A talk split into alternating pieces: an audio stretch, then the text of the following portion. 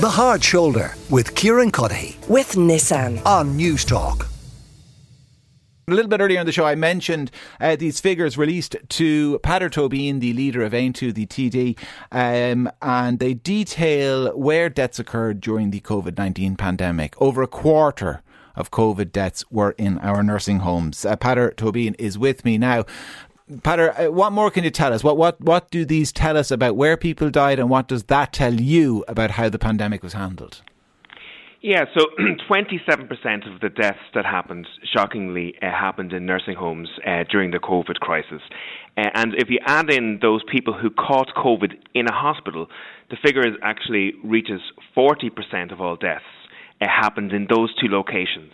Uh, and of course, we're, we are talking about people who are uh, the most vulnerable, but it turns out that in many ways they were left the most exposed.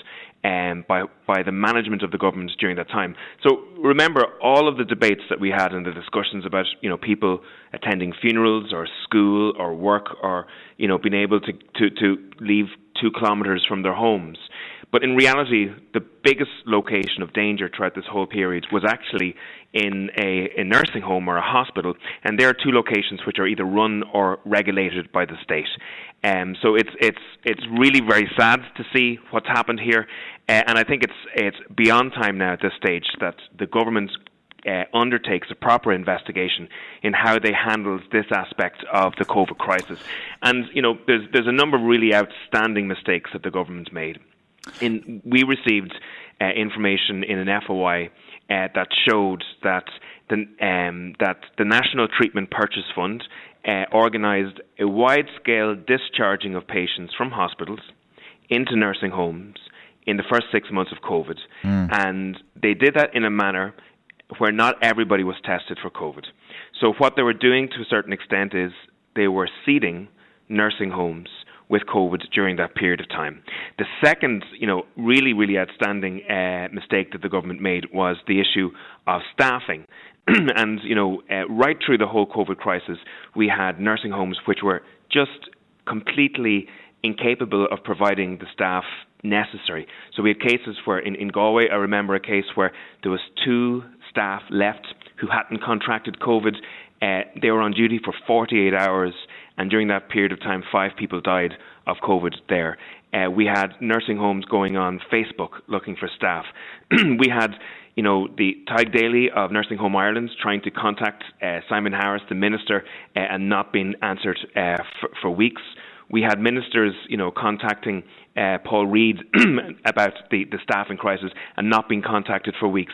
Mm. And at the same time, we had this big what I what I believe is like n- uh, nearly a social media campaign called you know Be on Call for Ireland, where you know Simon Harris fronted this campaign to get people to sign up um, to staff nursing homes and hospitals in this time of crisis.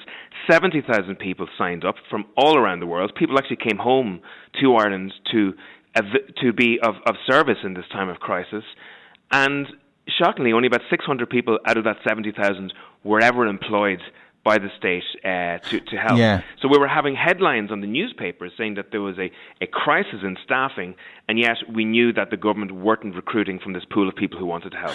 When, when, when people hear that, that there was a, a, a national policy to move people wholesale from hospitals into nursing homes in the early days of pandemic, and that national policy was not to COVID test those patients. And I mentioned a, an example anecdotally that I knew, a direct example of this a little bit earlier uh, in the show. It, it suggests to some that there might have been an attitude, and it probably never expressed, certainly I doubt ever written down, but an attitude that, you know what, COVID is going to kill some people, and people in nursing homes, those residents, they're expendable. Yeah, there, there, there, was definitely a very, very subtle, I, I believe, um, line uh, coming out from the uh, authorities at that time. Um, at least that's the way I interpreted it. Uh, that here we have a group of people who are very close to the end of their life, uh, and as a result, uh, we don't go as far to save them or protect them uh, as we do others. There was there was numerous reported cases as well of people contracting COVID uh, and not being brought to hospital uh, because they were of a certain age uh, as well, that the same efforts weren't being made to help them. And in, in many ways, that's an ageist policy, um, if that is the case in, in terms of that.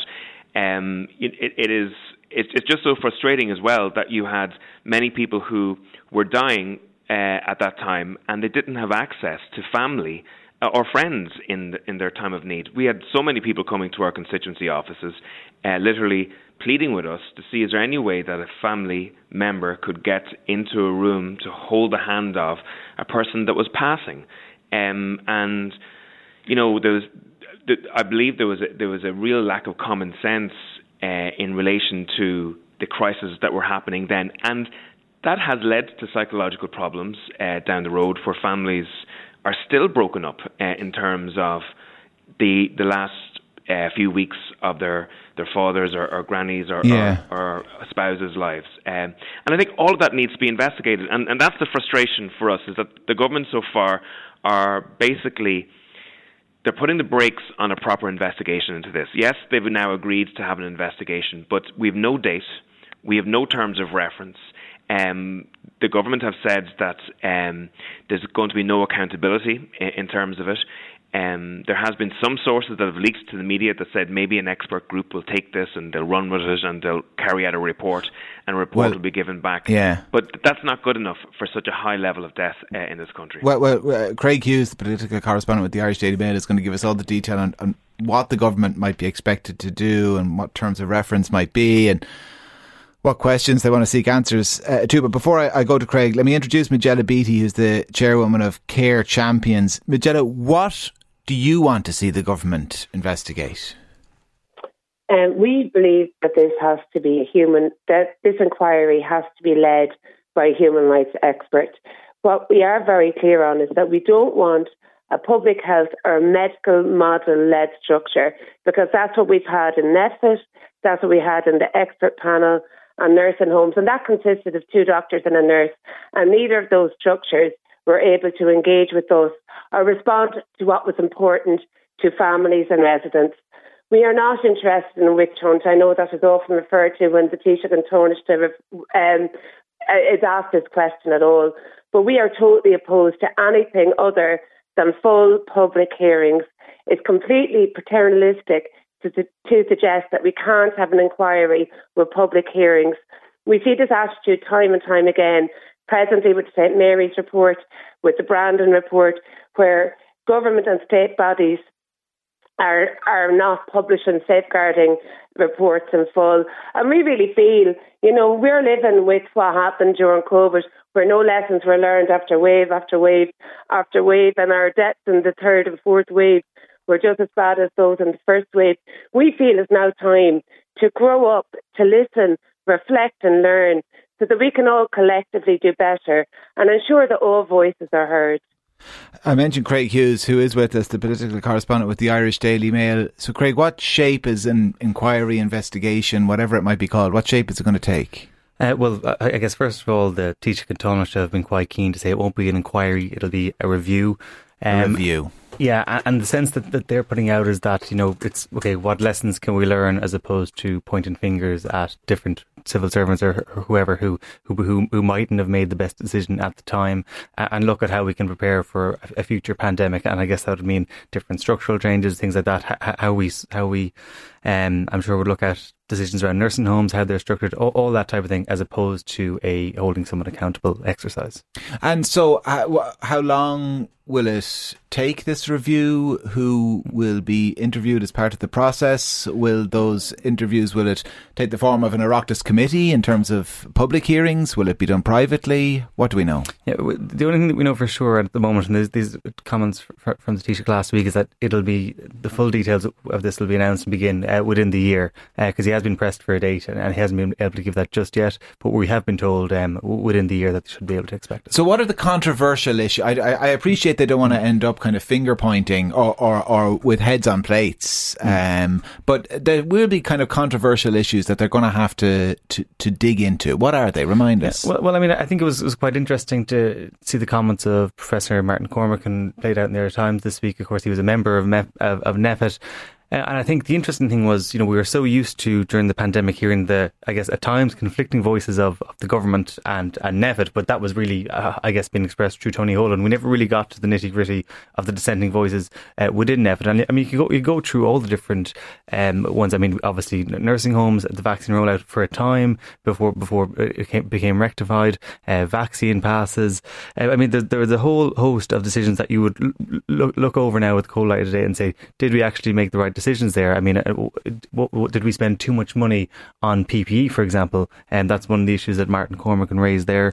Um, and I, I, think there, you know, I think there ha- there will be allowances for the decisions that were made at the time in some regards because you have to remember we're we're at we're at a point where the health service was almost overwhelmed. Mm. You know, mm. you had people r- running on empty as well. Um, so there will be certain allowances, and I think that is why um, this will be uh, uh, it, it, take a, a, review nature. And I know the Taoiseach actually said at one point that you know you don't want a civil servant having to be looking over their shoulder when they're making their decisions all the time. That should the the, the spectre of an inquiry looming over them.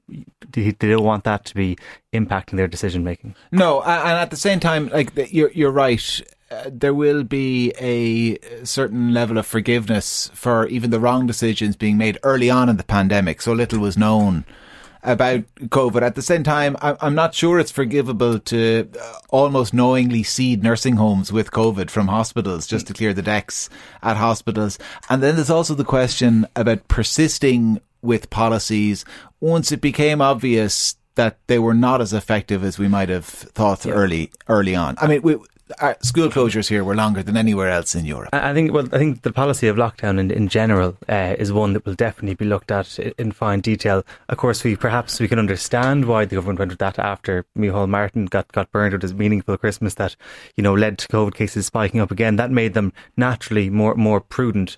Um, but again, we see from from Martin Cormican writing that you know uh, there wasn't a common voice in NPHET who, who were uh, in favour of, of lockdowns that lasted that long. Yeah, well, listen, anyway, we'll, we'll wait and see, as you say, uh, the details still to be hammered out, how this review exactly uh, will work and, and when exactly it will be carried out and when we might uh, see it in its finality. Uh, Craig Hughes is political correspondent with the Irish Daily Mail. Peadar Tóibín is the leader of Aontú, and Majella Beatie is the chairwoman of Care Champions. The Hard Shoulder with Kieran Cuddihy. With Nissan. Weekdays from 4 on Newstalk.